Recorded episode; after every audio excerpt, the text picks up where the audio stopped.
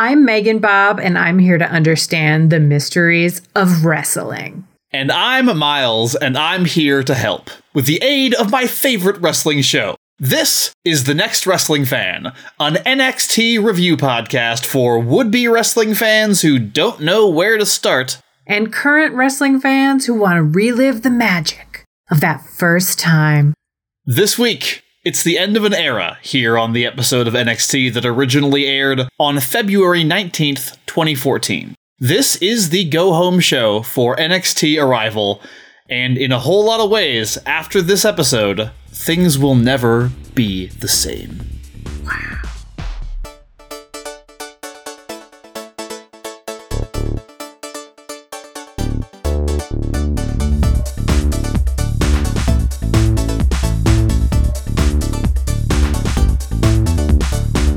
Welcome to episode forty of The Next Wrestling Fan. I know, we're in our forties now. Oh, the podcast God. has got some experience under its belt. It knows what it wants. It's not afraid to go after it. This is a podcast of fights and feels, as you know. Last episode was all talk, no action. Well, some action, but mostly talk. This episode is like some talk, mostly commercials? Arrival... Yes. Seems to have screwed up the taping schedule just a little bit, so there's a decent amount of filler going on here. But there's also two really fun matches, and a bunch of other stuff to talk about, and we will do that in Bob's Breakdown. We also have to ring the bell for our oldest friend here in N X T. Oh my goodness. Followed by the sights, sounds, and feels of pro wrestling. Women's Wrestling History of the Week is back for yeah! its next installment. And another patented Megan Bob fanfic is coming your way as well, before we fill the last few minutes of the show up to the brim with a very special edition of the Cheap Pop Quiz. Ooh. But before any of that, let's check in with last episode's Cheap Pop Quiz. Bob is currently sitting at three points here Ooh. in the fifth round of quizzing. Did they pick up more? It is time to find out. Maybe one? I don't remember. Question number one. According to Tyler Breeze on the next episode, what is the F word, particularly when used in regard to his upcoming opponent? Is it A, face, B, fair, C, fine, D, fashionable, or E, fuck? I threw that fuck out there, like a little uh, little piece of bait with a worm at the end. Bob did not take it. Weirdly, no. Yeah, I was surprised. You went with A, face, and you were correct. Yeah. Impressive. Thank you. Question number two. Next episode is the go-home show for N X T Arrival. Which currently feuding pair of wrestlers join Renee Young backstage on the next episode in a moderated sit-down meant to squeeze just a little bit more feud in at the last minute? Is it A, Bo Dallas and Adrian Neville? B, Paige and Emma? C, Sami Zayn and Cesaro? D, Rusev and Xavier Woods? Or E, The Ascension and a random jobber tag team? I wish it had been that. That was like one of my favorite like answers to a question I've come up with. I really enjoyed that one. Uh, Bob, you went with B, Paige and Emma, on the assumption that maybe they could use a little bit more time to build up their feud. You're right about that. Yeah, yeah. Uh, but the correct answer was C, Sami Zayn and Cesaro. That's so obvious in retrospect. Why would it ever be anything else? And question number three. N X T Arrival, as I've talked about in my intro to this episode, is a huge inflection point in the history of N X T, and it really put the show through some scheduling changes. N X T started airing on the W W E Network. Its weekly time slot, as a result, was switched from Wednesdays to Thursdays. It's the first time they've ever done anything live, so they had to plan around that, which is why the next episode has so many video packages and commercials. N X T is navigating some shit right now, and when you're navigating some shit, it's easy for one or two little things to fall through the cracks. On the next episode, which wrestler promises that they will be cutting a promo, quote, next week, that, as far as I can tell, never actually takes place, because next week is N X T Arrival? Is it A, C J Parker, B, Emma, C, Aiden English, D, Summer Rae, or E, Corey Graves? Bob, you went with E, Corey Graves, and that is incorrect, as you now know. The correct answer is B, Emma, who promises to have words in person for Paige next week. But, uh, whoa, gee whiz, fans, we're out of time. Yeah. It was cute, though. I was glad it was Emma. If anybody can prove me wrong about this and knows when and where that promo takes place, I welcome the correction. But, yeah. uh, yeah, as far as I can tell, there is an episode of N X T that, like, airs on Hulu the night before Arrival, but it's just like a clip show. It's basically like the uh, the Christmas episode yeah. without the William Regal Cesaro match. I couldn't find that anywhere. Pretty sure it never happened. But you know what did happen, Bob? What? This episode that we're covering. Yeah! And the proof of that is now upon us in the form of Bob's breakdown.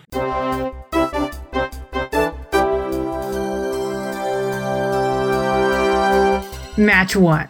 We start off straight into the action. The Ascension! And Conor is still rocking the chainmail shirt, which I love. Yep. The crowd is going fucking bananas. They're screaming and cheering. There's a vigorous Yah chant going oh, on. Oh, man. Your ears are hit from the first moment of this episode with the Yah chant. It's I beautiful. loved it. Two jobbers appear. They're both in little short shorts. I'm not going to cover any real details of the match itself. I mean, just enough to say Victor is in the ring. He roughs up the guy in green shorts. The crowd is really excited, but I think there's a chant of "We want Yah." There is. You're correct. Yes. Okay. And then that's whenever Victor tags in Conor, who I guess they're now just calling Yah. Um, well, I mean, I think because he's the one who does the Yah stuff originally, yeah. right? The audience pops, I pop, every it's just popping from from wall to wall. They do the Fall of Man. Victor pins green shorts, and the audience counts. Yeah, yeah, yeah. That's right. Miles, whatever the hell is going on is the thing I am a mark for. It is the thing. So this when- is why I told you back in episode fourteen that there were still new heights to be had in your Ascension fandom, Bob. Oh, this is the reason. God. When I watched this for the first time, I texted you going, yes. What is happening? Is the audience into this ironically or unironically or both or neither? I think both. Yeah. And I texted you also to say that this was exactly the kind of thing I could never have understood before embarking yes. on this show. I would have been clueless as to the nature of the audience's relationship with what's going on and thought, what are these weirdos excited about? This is nothing. Wrestling is stupid. This is, yes, this is exactly like the kind of thing that this show was created to help you out with, is and like you and everybody else. Because what would you do if you just jumped to this episode? What are they doing? It made me have these like flashbacks to brief instances of walking through a room whenever somebody would be flipping channels and it would be W W E for two seconds and going, what is happening? Why right. does anyone care? I don't get it. And then now it's like, you know, the movie Zoom, where it's like you can see like zooming out of the past into the present, me sitting on the couch going, oh, yeah. Just because something is stupid doesn't mean it's easy to understand. No, no, God, no. If you don't know anything about the Omegaverse, it's very stupid, but also oh, very boy. complicated to understand and not a little upsetting, I would say. Shout out to Lindsay Ellis. Match number two. The B F Fs come out and there's a close-up on a sign that says Sasha Crew. Miles, I was very interested to see that because I was curious about how quickly people realized Sasha Banks is fucking tremendous and is kind of the main attraction. Like, obviously, Charlotte will get there mm-hmm. and become the queen of everything. But, you know, for a long time, I think Sasha was easily the the better of, well, kind of that whole group. How quickly did the audience sort of go like, oh, shit, Sasha's the reason to come to this? I think pretty quickly. I mean, it's it's already happening in some ways, but the trajectory of the B F Fs is actually really interesting. And I don't want to give too much away, mm-hmm. but Summer is not much longer for N X T. Summer has already been doing main roster stuff with Fandango, and she's going to be gone pretty soon. When that happens, Charlotte and Sasha sort of end up making each other in some Ooh. ways that I don't want to get into. But okay. really, when Summer leaves, and kind of stops taking up as much air as she does. And that's not an insult. Like, Summer is no, the no. leader of the group, and like yeah. taking up the air in the room, taking up space in the room is like her thing. She's playing yeah. that character. So like, that's not to say anything bad about Summer Rae, who I really love. But once she leaves, I think is when Sasha and Charlotte both start to get a little bit more breathing room and a little bit more appreciation from the crowd, as the crowd realizes that both of them are something special. It's so weird to me to think about the current SmackDown and Raw, and to think about how, like, they were both babies and we got to see them mm-hmm. be N X T babies. Like, yeah. that's just wild to go. And we have these things of your middle school band concert. But, like, yeah, you, th- you, throw you were Bailey also in there, too. Fucking good at it. Yo, yeah, absolutely. Bailey as well. Yeah. So Emma and the Bubbles come out. And Bailey, following with uh, a sign that says summer teeth, summer green, summer yellow. Yeah. What? I kind of get it. It took me a minute to get it with this one. Okay. Is the joke that the teeth are green and yellow? Yes, that is the joke. Okay. Later in the episode, Emma has that backstage segment where yes. she talks about the promo that never happens. And she's holding the sign in that segment. And so that you can see it up close. And so what's actually happening is that the word summer for Summer Rae, summer teeth, yes. and then it doesn't say the word summer for summer yellow or summer green. It says S U M apostrophe, apostrophe. E R. Yeah. So summer yellow and summer green. And yeah, it's it's such a weird thing to bring out. And like, the funniest part of it to me is the fact that Summer sees it and instantly reacts as though she gets it right away. Yeah, I was like, this hasn't been a th- no one's cared about her teeth previously. So it was like, what a weird pull to go. Well, now we're just going to insult Summer Rae's teeth and say they're insufficiently whitened. Like, oh, yeah. OK. It's late to be bringing that to the table, but fair enough. Also, why would they be green? I don't... Is she yeah. eating kale? Uh, I guess a tooth... No, I don't know. I don't think teeth become green. Yeah, if your teeth are green, you have considerably bigger problems. You're like, that may Maybe not be a tooth. She's trying to help Summer. She's like, no, Summer, get out of the ring and go see a doctor, because that tooth should not be that color. Terrible. So the match gets underway, and Emma is doing, like, all the technical wrestly wrestles, and she lures Summer Rae into a butt-to-butt sandwich, or an O'Connor roll for you purists. And at one point, Summer Rae thinks to retaliate by leaping face-to-butt style onto Emma's back sure. and like trying to pull Emma, yeah, over into a pin. Momentum does not favor Summer Rae, though, so rather than going over backwards, Emma just sinks down and starts doing the Emma dance, essentially grinding her crotch into Summer Rae's face. Yay! It's been so long since I've gotten the fan service I crave, Miles. I was like, I thought this had been left behind in my twenties of this show, and was like, oh, really? I can still have a raucous good time in my forties podcast? I love you.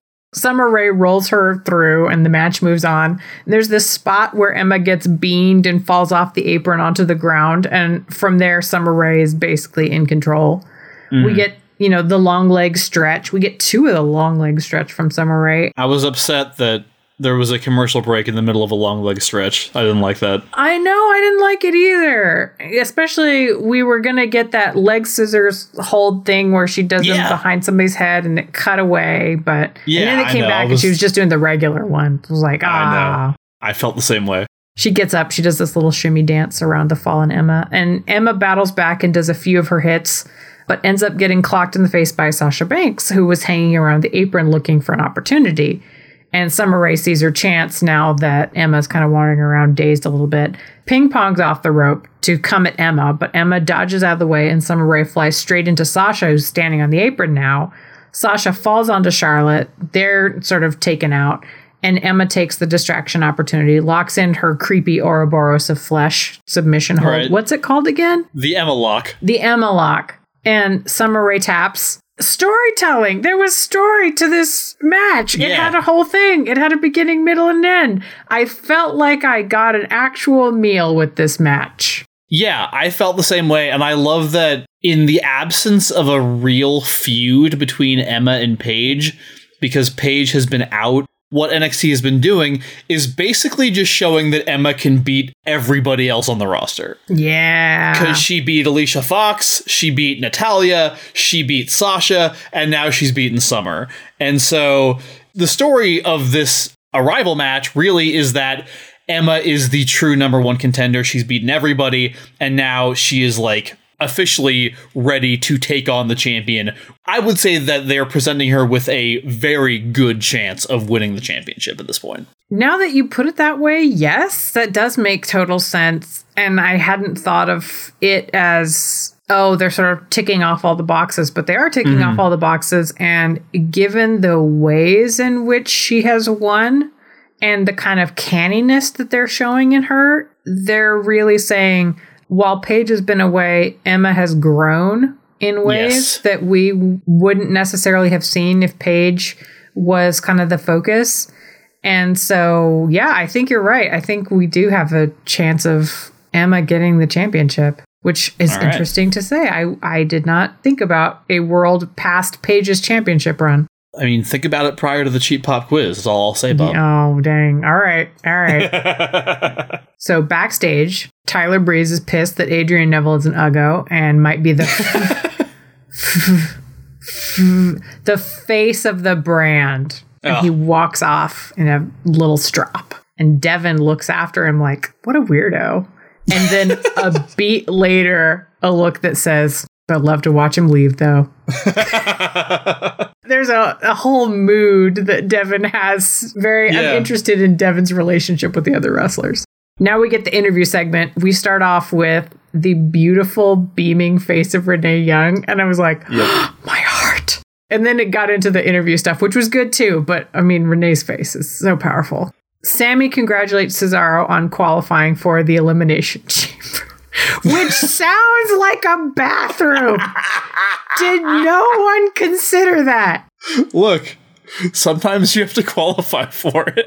I guess. You can't just go to the bathroom whenever you want to, Bob. I guess not. You have to earn the right. So, fine. Elimination chamber, sure. Cesaro says, yeah, it's a big match in my career. And next time I'm back, you could be talking to the world heavyweight champion. And I'm like, yes, if we lived in a just world, we would, my love. Okay, so the interview is being conducted under two rules.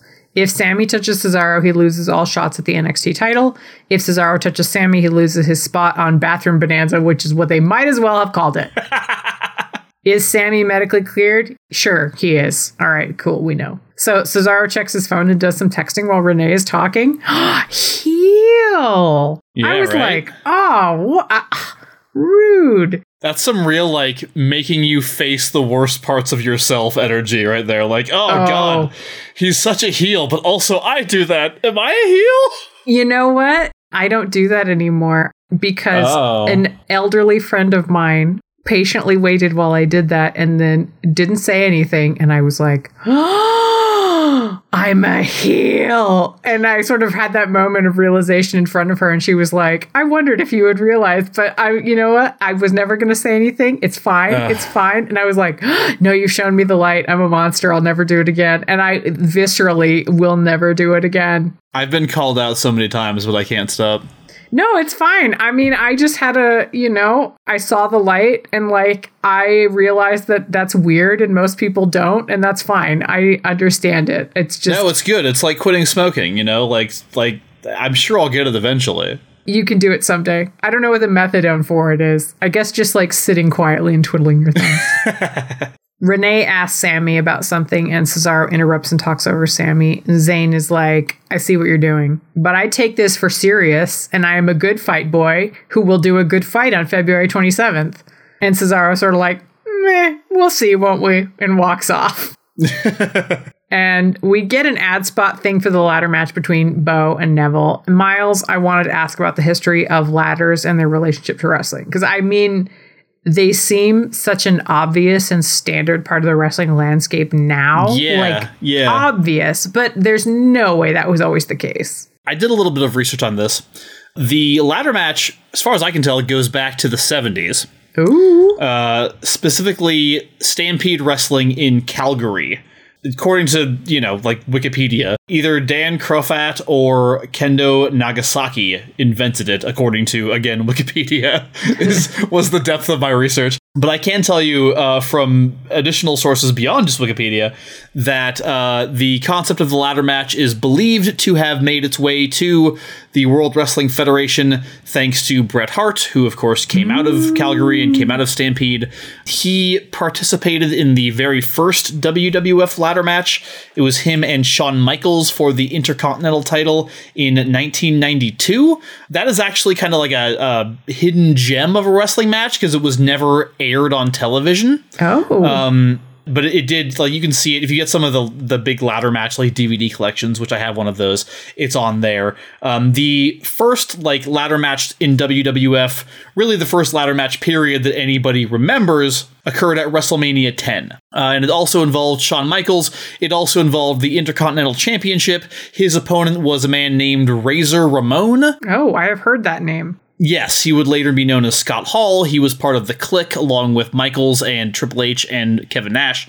So he is an important figure in wrestling. It's a legendary, like, one of those WrestleMania matches that everybody kind of remembers, uh, especially from WrestleMania ten. It was that match, and there there was a match between Bret and Owen Hart on that show as well that people talk about. But really, it was the the Intercontinental Championship ladder match. That kind of paved the way for ladder matches being a bigger deal in W W F because it got such a positive reception. Um, and as W W F moved into the Attitude Era and the Monday Night Wars in the mid nineties, one of the things they, they did, and we'll talk about this later, actually, but one of the things they did in that period is things started to get a little bit more hardcore, a little mm. bit more weapons focused, uh, because they were trying to get ratings. And that coincided with a an increase in the frequency of ladder matches, especially ladder matches for championships. The original ladder matches were not for championships. Uh, they were for money. You would climb oh. the ladder and, and get like a wad of money that was hanging above the ring. And uh, you still saw that occasionally, like there'll be a briefcase full of money. There's a notable tag team match in the late nineties, which was really the breakout match for the Hardy Boys and Edge and Christian, was for, I believe, a, a briefcase full of money. And then now, of course, we have the Money in the Bank ladder match, mm-hmm. which was invented, at least in kayfabe, it was invented by Jericho. And I think it might have been actually invented by Jericho. The first Money in the Bank ladder match happened at WrestleMania twenty-one. Okay. Um, and that was a big uh, six-person ladder match for Ooh. the Money in the Bank briefcase, which allows you to cash in on the champion um, at any time. I believe the first women's ladder match in W W F or W W E, I think, was the first women's Money in the Bank ladder match in twenty eighteen. Oh, what? Um, Dang. I believe that's the case. At least in this company, there were probably women's matches, women's ladder matches earlier in um, Impact Wrestling or T N A Wrestling, as it was called at the time, mm-hmm. because in the mid-aughts, they had a really booming women's division. So I wouldn't be surprised if they had done ladders at some point. But yeah, I believe that it wasn't until twenty eighteen that the women were allowed to, to do ladder matches. Again, please correct me if I'm wrong about that, because if like, you know, probably Trish did it or something. But uh, since the, the Attitude Era, ladder matches have been, you know, not ubiquitous, but uh, fairly common occurrences in W W E. And as a result, that has trickled down to um, them being fairly common occurrences in other companies and promotions as well. And you can kind of see the appeal of it. You know, it's a, it's a very different kind of match um, oh, yeah. that allows for a lot of things that you wouldn't see in your traditional wrestling matches. Ladder matches kind of freak me out because I don't like heights and I don't like being on ladders. So I'm always like, yeah. ah, no, don't fall. Also, I have a real fear is probably not the correct word, but a deep aversion to having any part of my skin pinched by a fucking ladder. Yeah, there's a reason that the ladder match would basically become synonymous at a certain point with Jeff Hardy, because that motherfucker is crazy. Jeff Hardy's like, is today the day I, I walk into hell? Backstage, Emma just dancing down an office hallway. Yep. She has a rematch with Paige at N X T Arrival, but she has some things she needs to say to Paige next week, which is N X T nope. Arrival. Okay.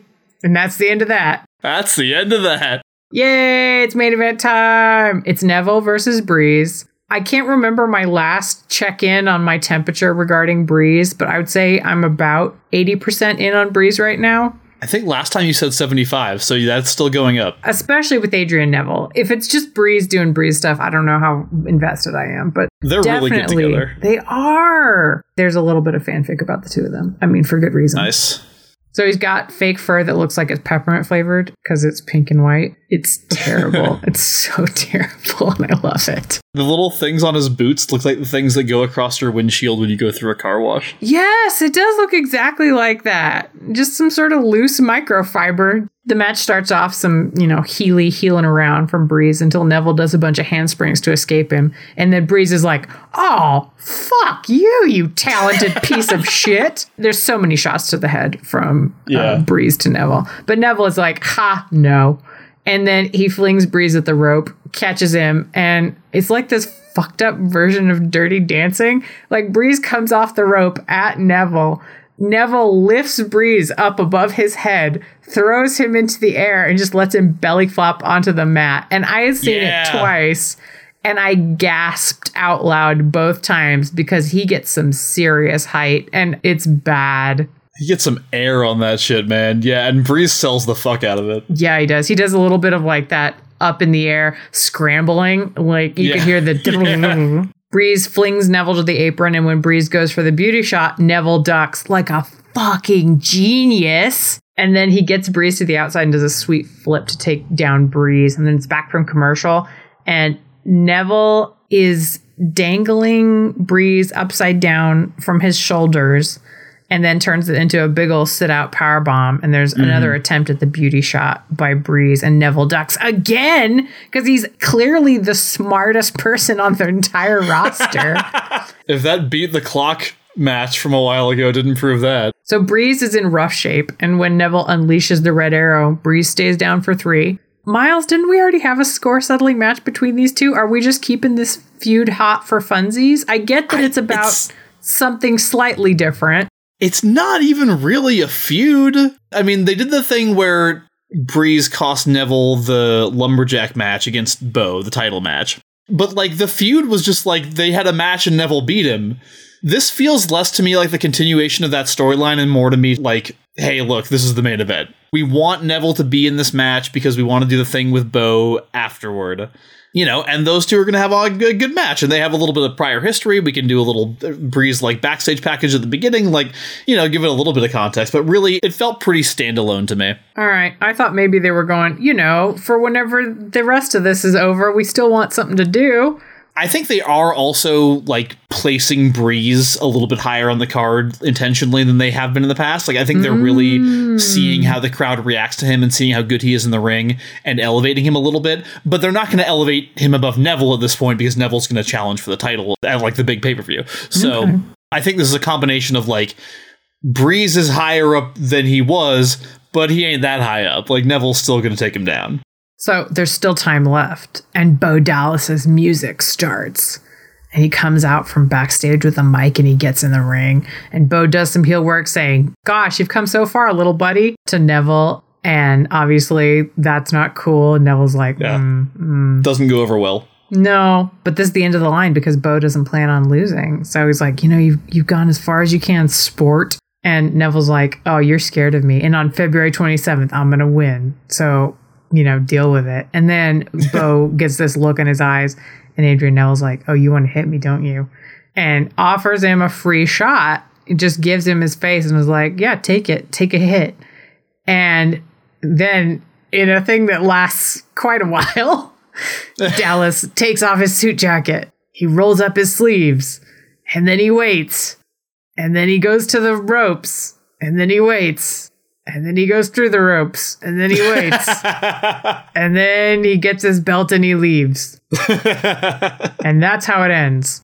The idea is to make you want to see them fight, and it's specifically true. Make you want to see Neville kick Dallas's ass. So I don't know how much they accomplished that for you, Bob, but uh, they were going for Bo Dallas kind of doing the slimy heel thing, mm. um, but not getting his comeuppance because that may or may not happen uh, at the next show. All right, Bob. Well, thank you so much for that breakdown. How did you uh, find this episode? I loved it. It I'm was so glad. Great. I was sort of like, oh, man, I, I know this episode isn't as good as some of the other episodes we've seen, but in my heart, I was like, I don't even know if N X T Arrival can compete with this. Like, this was amazing. It's pretty solid, honestly, because the two matches that happen are really good. The two actual matches. The squash yeah. match is also just fun because the Ascension. Yes. And then there's like not a lot of wasted space. I mean, they don't have as much material, which is why yeah. we have all the commercials and stuff, but it feels more slimmed down in a weird way because of that. It does. I mean, I had to learn about the construction of the elimination chamber. So, I mean, they got That's me in true. that sense. But as far as the actual content is concerned, it was tight. It was a very tight show. Well, we're going to get into the sights, sounds, and feels of pro wrestling in a minute. But before we do, Bob, we have to ring the bell. Oh my god, okay. This is a big one. Okay. Sadly, we are ringing the bell for Welcome Home by Coheed and Cambria. Oh no! I was yeah. worried it might be this. I mean, I was hoping that it might just be like, oh, I don't know, Tony Dawson's gonna go hang out somewhere. You know what? Maybe Tony Dawson will be a real Brad Maddox, and later on I'll feel sad about it. But for right now, I I'm like, we already no. rang the bell for Tony Dawson, oh, didn't did we? we? Oh god, I don't know. This is the last time that N X T will be introduced to the dulcet tones of Coheed and Cambria, starting with Arrival and probably having a lot to do with the fact that N X T is now getting a somewhat more prominent place on the new W W E network.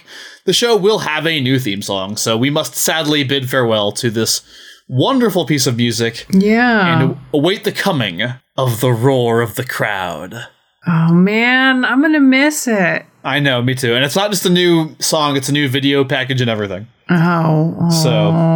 So we are entering a new era, Bob, and unfortunately that comes with new music. I will also miss Welcome Home. All right, well, it is now time for the sights, sounds, and feels of pro wrestling. If you didn't get enough feels that last segment.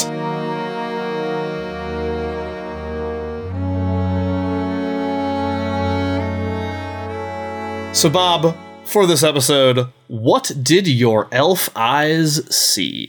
My elf eyes saw the B F Fs come out. Mm-hmm. And they stand at the top of the ramp, and they do a bit that we've all seen a million times. In a synchronized movement, both Summer Rae and Sasha do the coordinated finger snap windshield wiper move across their bodies at the same time yes. that they do like a little hip cock. And Charlotte doesn't do it with them. She just sort of stands awkwardly nearby, looking sort of vaguely sultry, I guess. Doesn't she try? I don't know if she did try. I didn't see that, but it made it feel like there was some backstage miscommunication, or Charlotte biffed it and forgot. And I fucking love those little community theater moments whenever you're like, oh, there was supposed to be a bit and somebody didn't do the bit, or they didn't say they were going to do the bit and somebody forgot there was supposed to be a bit there. I think she made an attempt, but I don't oh, think it man. went very well. I cannot get enough of some waiting for Guffman or slings and arrows in my wrestling, so I am thrilled anytime there's like this little, oh shit, we were supposed to do something. Like, right. I love it. I love it. Miles, what did your elf eyes see? My elf eyes saw the camera work that was happening during the Sami Cesaro interview, because I know that at this point in time, N X T used, like, trainee wrestlers. Like, if you were coming up through the Performance Center, you were, like, probably going to spend some time as a referee. You were probably going to spend some time in, like, announcer class or in production or something like that. So, like, I don't know who was running this camera, but I definitely want whatever they were high on. Because, holy shit, what the fuck was going on? Weird-ass zooms onto Cesaro's face when Sami is talking. Strange pans for no reason. when when Sami stands up and gets in Cesaro's face, I don't know if this was Sami's fault or if this was the camera guy's fault, but, like, Sami's basically delivering his entire, like, little monologue to Cesaro with his back to the fucking camera. Like, oh, man. It was just weird production. And I, it's, again, like you said, Bob, I too enjoy the community theater moments here in the early days of N X T, which would never happen today. I love that. I love it. I don't remember being weirded out by it, but I do remember the experience of going, that felt off. Something's wrong. But not knowing what it was. And now that you say that, I'm like, oh, you're right. It was. The camera was doing some wild ass shit. All right, Bob. What did your Vulcaneers hear? the hurry up chant whenever Bo Dallas is not doing anything and not doing anything as far as actually hitting Adrian Neville, and the crowd's like, okay, all right, we've let you have your dramatic tension. This is some bullshit now. Get on your shit. I really enjoy whenever the crowd starts messing with the narrative itself. Like whenever they were chanting Pinky Promise and then now with the hurry up chant. Yeah. I love whenever the crowd tries to interact with the product in a way to change the outcome of the product. And I'm Agreed. saying product like a grown up, like a person that knows a thing. But I'm going to make you do product as one of the fucking wrestling terms of the week, because what the fuck? Why is it called that? All right. I, yeah, we can't do that right now. It's the whole thing. Miles, what did your Vulcaneers hear? From the Ascension Jobber Squash match. Oh, yes. And I don't remember which announcer says it. It's not Tensai. It's one of the other two, but I'm not sure which one it was. I just love this line. Conor and Victor describe their style as telepathic carnage. Oh, yes. He doesn't, like, go into what that means, but it's fun to imagine various scenarios. Like, it really puts me in mind, and I'm not sure, I think it happens around the time where they do the thing, they do the move that they sometimes do, the double team move, where they're both kind of like cradling their opponent yes. in their arms together, and they throw him up into the air and let him fall. I don't know, for some reason that struck me as like telepathic carnage, both in a they're very in sync with one another and that allows them to inflict more carnage way, mm. and in a like, oh hey look, they just threw that guy up into the air with their minds kind of way. I guess that's like, that's not telepathy, that's telekinesis, but still. You know, it's got tele in there, which is, you know, yeah. that, that's the budget we're operating on here. Exactly. All right, Bob, what did your human heart feel? Honestly, the Ascension. I was screaming yeah along with the crowd and like I'm just on my couch going, yeah, yeah, yeah. Just having yeah. an amazing time, getting super into it. The women's match was so good and I loved it, but my heart was all in on the Ascension for some reason. And I just, even though it was three minutes of nothing, I loved it and I want more of it. So that's what that's what my human heart felt. Miles, what did your human heart feel? I had a moment of genuine, just pure joy during the Neville Breeze match. There's a wonderful spot where Neville's on the apron outside the ropes and Breeze is in the ring, and Neville is about to do a springboard off the ropes into the ring and hit Breeze with something.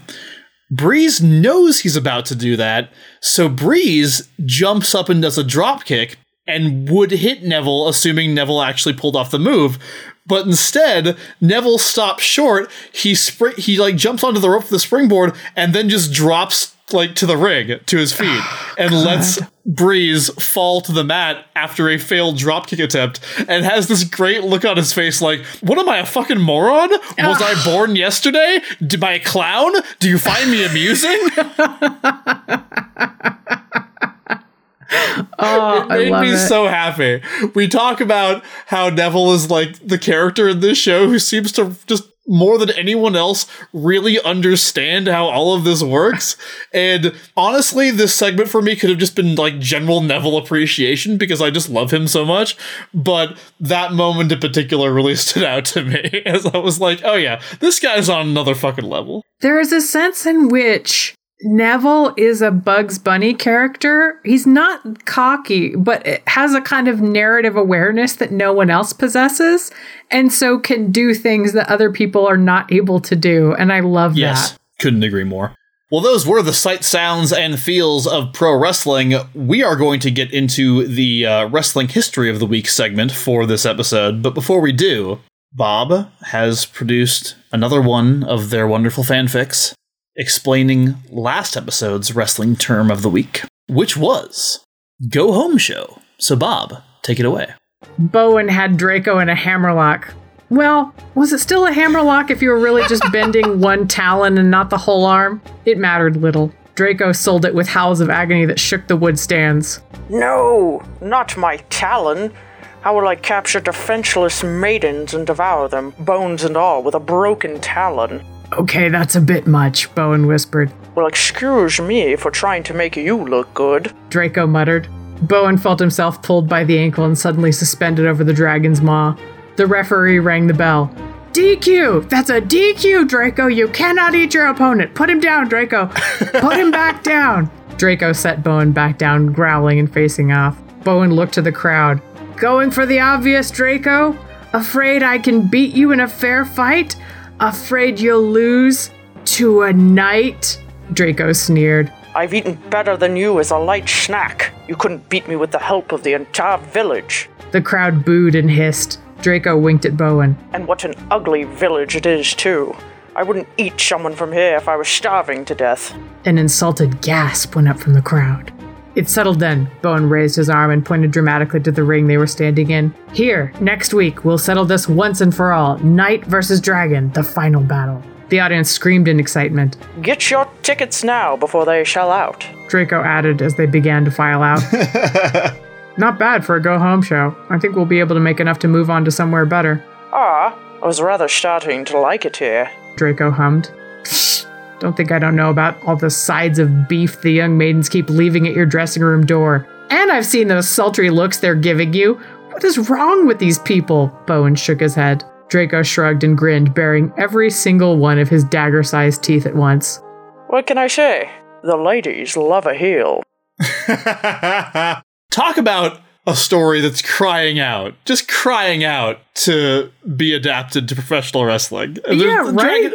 Dragonheart is one of the best ones for that. Thank you so much for that, Bob. That was glorious. Who the hell gave you that amazing idea? Lucas Brown gave me that amazing oh. idea. Fucking of course he did. I know. I mean, Lucas knows what's up and knows what's in my heart, and it's a dragon and a knight who are best friends.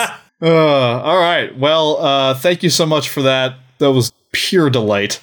Uh, and now that uh, you've had your pure delight, now that you've eaten your dessert, it's time for time for some vegetables. Ooh, give me those kales. It is time for Wrestling History of the Week, and it is time for our fifth installment of the history of women's wrestling as seen through the lens of W W E and specifically WrestleMania. All right, so uh, last time on Wrestling History of the Week, you may recall, Bob, we talked about Alundra Blayze and the brief revival of the W W F Women's Championship uh, in the years between nineteen ninety-three and nineteen ninety-five. Uh, when she sprung on the scene, didn't get a whole lot to do, unfortunately, but when she did do it, she was great, brought in some Japanese women um, who were not given their due and or got arrested for cocaine possession. Yeah. Um, and after that kind of failed to launch, uh, the W W F Women's Championship was once again retired after Alundra Blayze appeared on W C W under her old name of Medusa and dropped the belt in the trash can. Yeah. Which many consider to be the first shot fired in the Monday Night Wars. And that leads us nicely into this installment. The Monday Night Wars are widely considered to cover approximately five years. From the television debut of W C W Monday Nitro in September nineteen ninety-five, to the purchase of W C W by the W W F in March of two thousand one. In the W W F, these were the years that saw the birth of the Attitude Era. And however you feel about the Attitude Era, it is impossible, impossible to overstate its impact on wrestling. Mm. So many things that define how the public sees wrestling and how wrestling sees itself occurred during this five-year period. The curtain call, the New World Order, the Montreal Screwjob, the finger poke of doom. Yes, that's a thing. Okay. I was like um, waiting for an explanation, but I will wait longer. But the Monday Night Wars didn't change anything like they changed W W E's presentation of women. On the one hand, the Attitude Era is directly responsible for the second rebirth of the Women's Championship and the creation for essentially the first time in company history of a fully stocked women's division. It's also the closest W W E has ever come to embracing the concept of intergender wrestling. But this apparent progress was deeply rooted in both hypersexuality and misogyny, mm. as Vince McMahon weaponized both the objectification and the degradation of female bodies, and in doing so, crafted a set of roles and expectations that it took women's wrestling twenty years to fully escape. Ooh. Now, McMahon denies it to this day, but the fact of the matter is that the primary elements of the Attitude Era were more or less cribbed whole cloth from Extreme Championship Wrestling, or E C W, the hardcore counterculture promotion that spent the better part of the nineteen nineties changing the face of the industry. We've talked about E C W in more detail in a previous Wrestling History of the Week. I believe it was our first one, actually. Bloody, brutal violence, edgy behavior like swearing and nudity, and shocking Jerry Springer-style stories were all hallmarks of E C W. And it seems somewhat more than coincidental that all of these elements began making their way into the W W F around the same time that McMahon became aware of E C W in nineteen ninety-five, just before the start of the Monday Night Wars. Considering that W W F and E C W even had a brief working relationship in ninety-six and ninety-seven, the connection is hard to miss. And another hallmark of E C W was its fondness for dressing up beautiful women in provocative costumes, a fondness that E C W promoter Paul Heyman has displayed throughout the entirety of his career, mm. and then usually having a man smash them through a table. Oh, what? Oh, yeah. All the time. That's very upsetting. E C W dabbled in intergender matches, but it dabbled a lot more in men delivering violence to women. It never had a women's championship or even a women's division to speak of. The vast majority of its female talent were used as managers, valets, and in other non-wrestling roles. And the same was true, largely, of the W W F for the majority of the Monday Night Wars. Most of the notable women of the era, even the ones who were talented wrestlers like Luna Vachon, for example, didn't actually get to wrestle very often. When they did get to wrestle, it was in like evening gown matches and like mud wrestling and bikini contests. And many of them spent their time working alongside their real-life romantic partners. Tammy Lynn Sitch, known on W W F programming as Sunny, was a stunningly beautiful woman who managed a tag team called the Body Donnas, of which one member was her real-life boyfriend, Chris Candido. She was an extremely popular sex symbol in the mid-nineties, though her fall from grace would prove both rapid and spectacular. Marlena, later known as Terry, portrayed a character based on German entertainer Marlene Dietrich, mm. and managed her real-life husband at the time, Dustin Rhodes, aka oh. Goldust. Deborah McMichael managed her real-life husband and former Chicago Bear, Steve Mongo McMichael, in W C W before jumping ship to the W W F and getting together with Stone Cold Steve Austin. And when Wildman Marc Mero, another W C W defector, debuted at WrestleMania twelve in nineteen ninety-six, he brought his model wife with him, a woman who would become known around the world as Sable. It was Sable who was probably the most directly responsible for McMahon's decision in nineteen ninety-eight to bring back the Women's Championship. More than a year earlier, in February of ninety-seven, Mero tore his A C L and was out of action for six months. Despite not having Mero to manage, Sable continued to be featured on W W F programming during this time, and she started getting increasingly popular. When Mero returned, the two engaged in a storyline that saw him grow jealous of Sable's popularity, which led to him mistreating her and refusing to allow her to show off her body to the crowd, which naturally led the crowd to shower him with booze. Mm-hmm. It was basically Miss Elizabeth all over again, but this time with sex appeal, and the audience devoured it. Sable and Mero participated in the mixed tag match at WrestleMania fourteen against Goldust and Luna Vachon, and the crowd was absolutely white hot for Sable, particularly when she hit Vachon with a powerbomb that she called the Sable Bomb. Ironically, the exact same kind of move that Monster Ripper slash Bertha Faye hadn't been allowed to use three years earlier. Mm. There was still no women's championship, but McMahon must have been taking note of the crowd's reaction to Sable. After WrestleMania fourteen, she finally split from Mero by way of kicking him in the dick hmm. and powerbombing him. Oh, wow. But Mero quickly found a new manager in the form of the debuting Jacqueline Moore. Jacqueline had made a name for herself in the Memphis-based United States Wrestling Association and had also worked in Japan before arriving in W C W and then W W F. An enormously skilled wrestler who had been regularly wrestling men for most of her early career, she kicked off a storied W W F run by feuding with Sable and, as part of the feud, winning the newly restored W W F Women's Championship, making her the first black woman to hold the title in the company's history. Oh, fuck yeah. Yeah, Jacqueline is awesome. Of course, the title had only been restored in the first place, so it could be given to Sable, and she inevitably won it two months later in November nineteen ninety-eight, beginning a six-month run in which she defended it a total of three times. Oh my god. One of those was her match at WrestleMania fifteen against another new wrestler named Tori, a storyline that turned Sable heel and introduced her catchphrase, "This is for all the women who want to be me and all the men who come to see me." She lost her championship to Deborah in an evening gown match that saw the rules retroactively reversed to give the victory to the woman who had been stripped of her clothing? What? It's a male gaze thing. Okay. They were like, ha ha, the, the naked one is the winner, bye! This was actually Sable's last match for W W F for four years, as she quit the company and filed a sexual harassment lawsuit that was eventually settled out of court. Mm. But her legacy was assured. She had gotten the W W F a lot of attention at a crucial period in the Monday Night Wars by coming to a bikini contest wearing nothing but black body paint in the shape of handprints over her naked breasts in oh nineteen ninety-eight, my. And more importantly, by posing as the Playboy cover girl in nineteen ninety-nine. Kicking off a trend of basically the W W F treating the Playboy cover as much more prestigious than any sort of women's championship. Ah. The women's title was back, and the women's division was growing, not because McMahon had learned the value of women's wrestling, but because he had learned the value of titillation.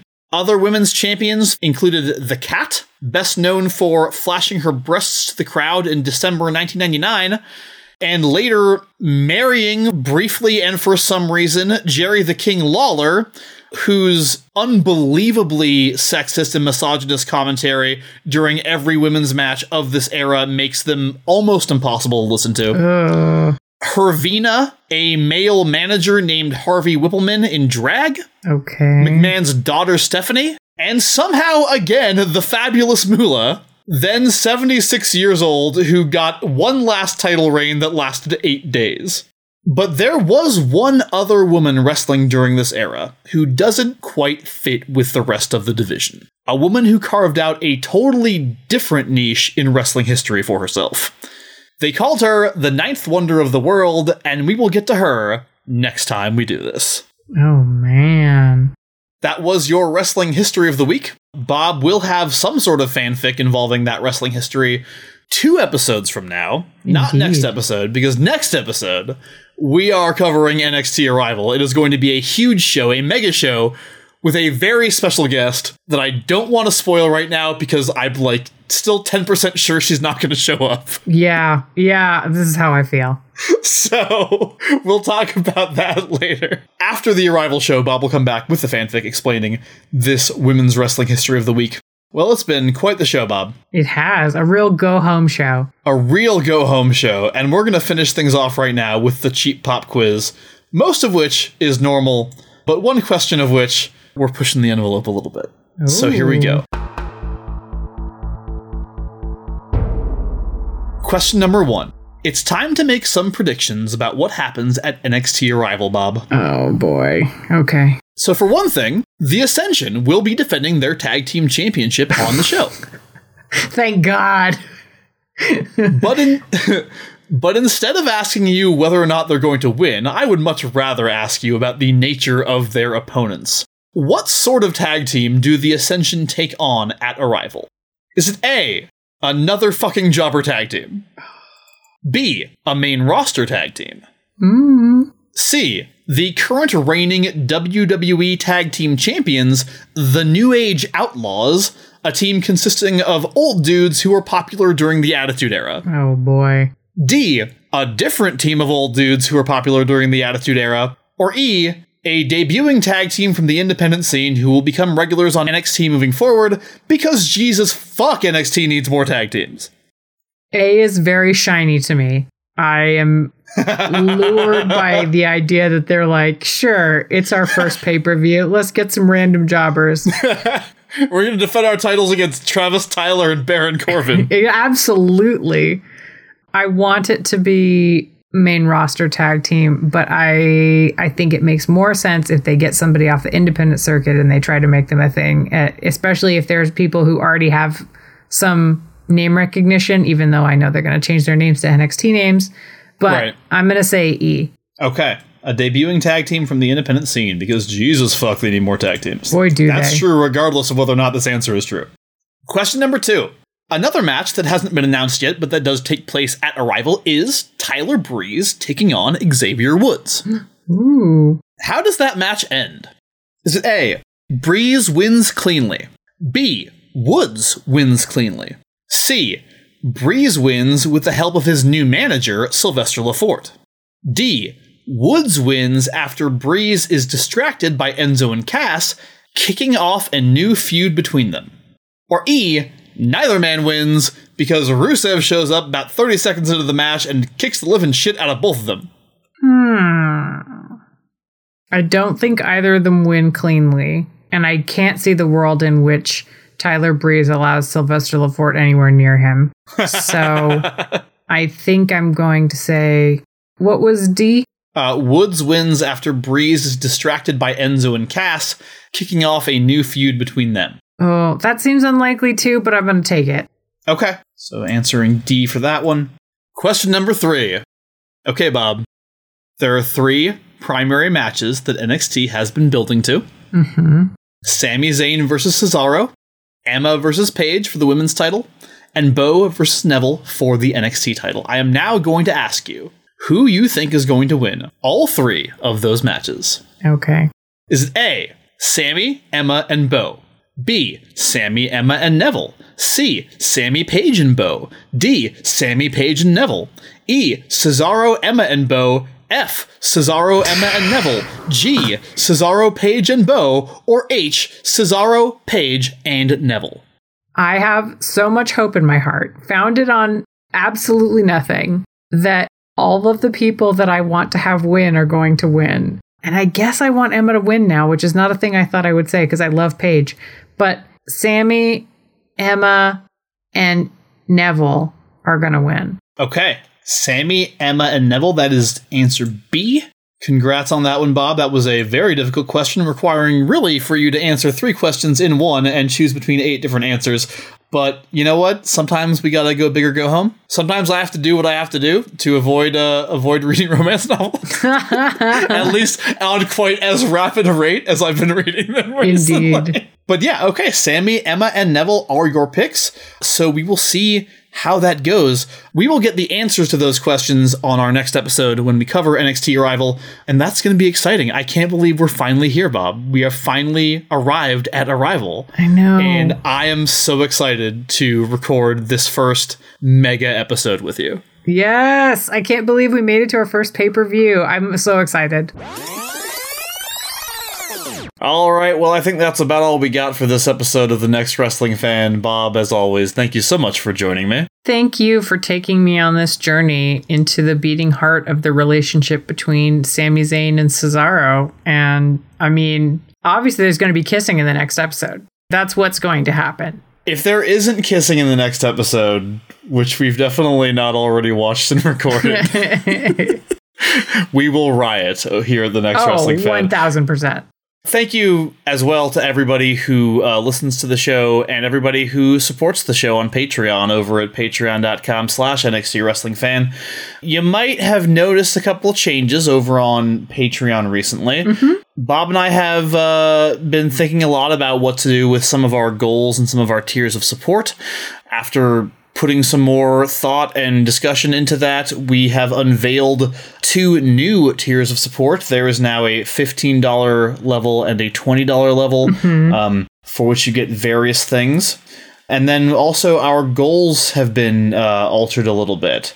The next goal of one hundred fifty dollars is still a Patreon-voted bonus episode. That has not changed. However, you'll notice that as we move forward, the next goal at one hundred seventy-five dollars is the first edition of something that I'm going to call What If Blank But Wrestling. Yeah. And what this is is going to be a piece of written content, either Bob or myself or both, will produce a piece of written content, and that's going to involve a wrestling version of something else. What if blank, but wrestling? So, like, for example, Bob might do some writing, or I might do some writing in the Pride and Pinfalls universe beyond just the fanfics. Mm-hmm. That would fall into the category of what if Pride and Prejudice, but wrestling. Something like or that. Or perhaps what um, if Bridgerton, but understood through the lens of wrestling. What if Bridgerton, but wrestling is something that we definitely could, should, and absolutely will do. I personally am currently working on a, a written piece that involves what if cats, but wrestling. Oh my God, I'm excited. So if that's something that appeals to you, uh, try to push us up to that one hundred seventy-five dollars goal. And then every twenty-five dollars thereafter, we're going to switch off. So we'll do another bonus episode uh, with content voted on by fans. And then we'll do another What If Blank But Wrestling, and so on and so forth. But yeah, check those out. Check out the two new levels of support, especially if you're enjoying the whole uh, Next Wrestling Fan Federation thing. And especially if you like um, sexy physical rewards. And I also wanted to let you know, for those of you at the ten dollars a month, that physical rewards are being worked upon right now. The art is done for the postcard. Doing that over the holidays was a whole thing, both for the artist and for us. But it's gorgeous. It is going to be posted in the Patreon so you can see the art for it. And then that's going to be turned into some nice juicy postcards that are going to go out to you, and you can put them wherever you like. But it's Sasha Banks looking freaking gorgeous. It's an amazing piece of artwork. We really love it, and we hope you do too. That's coming your way very soon. Also coming your way very soon is the Ill Omens recording, which Bob and I have actually completed, yes! finally. Uh, and it's good. So as soon as... And it's good. We really like it. Uh, unlike the, our previous efforts, uh, this one actually, I think, turned out really well. So as soon as that's edited, it'll be coming your way on the Patreon feed. And the final thing we want to let you know about is that uh, we're going to be doing another watch party in February. And we are scheduling this one for February twenty-first, Bob? Yes. Yeah, February twenty-first, one p.m. Pacific time. Join us. It's going to be an all Brody Lee watch party. We'd hate to center it around a white guy during Black History Month, but we really want to do a tribute to Brody Lee. And um, we've kept the watch party, delayed it too long already. So we're going to get together and watch some Brody matches. Uh, it's going to be awesome. He was a fantastic wrestler. And um, yeah, join us for that on Cast. For the details on that, if you're not already a member of uh, our like Cast group, which is the same group every time, then you can find the links on our social media shortly before showtime. Yes, and we're for damn sure going to do more watch parties with super diverse casts. Absolutely. Well, that's all coming your way down the road. Thank you so much for uh, for being a part of this whole experience that we've got going on here. Thank you so much for your support. We really appreciate it. And we will see you all in two weeks with a special, jam-packed, mega-sized episode yes. of The Next Wrestling Fan. Bye!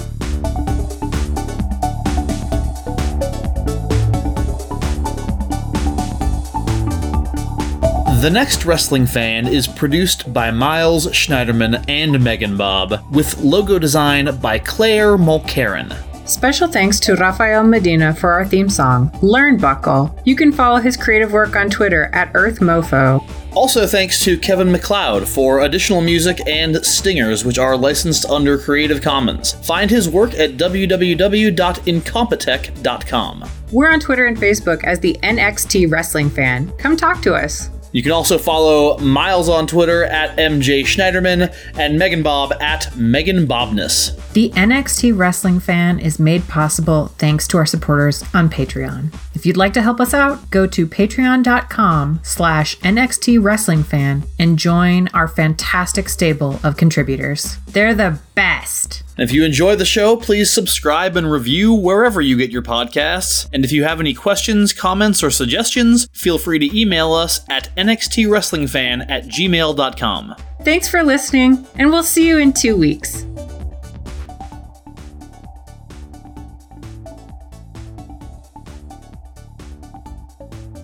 Okay, this involves me making a decision about whether or not I can and will attempt a Sean Connery accent or not. Oh, please do it. Oh, God, this is going to be so embarrassing. Oh, God, can I fucking do this?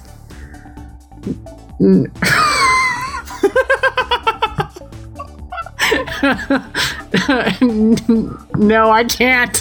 Okay, it's I thought all right. I could, but I can't stop laughing enough. What can I say? The ladies love a heel. Ladies love a heel. God damn it. I want you to go back and redub it with the fucking... I Because I can't do it long enough. I can't sustain it. I'll do my best. No. Oh, man. Should we get Liz to do it? Oh, my God. We totally should.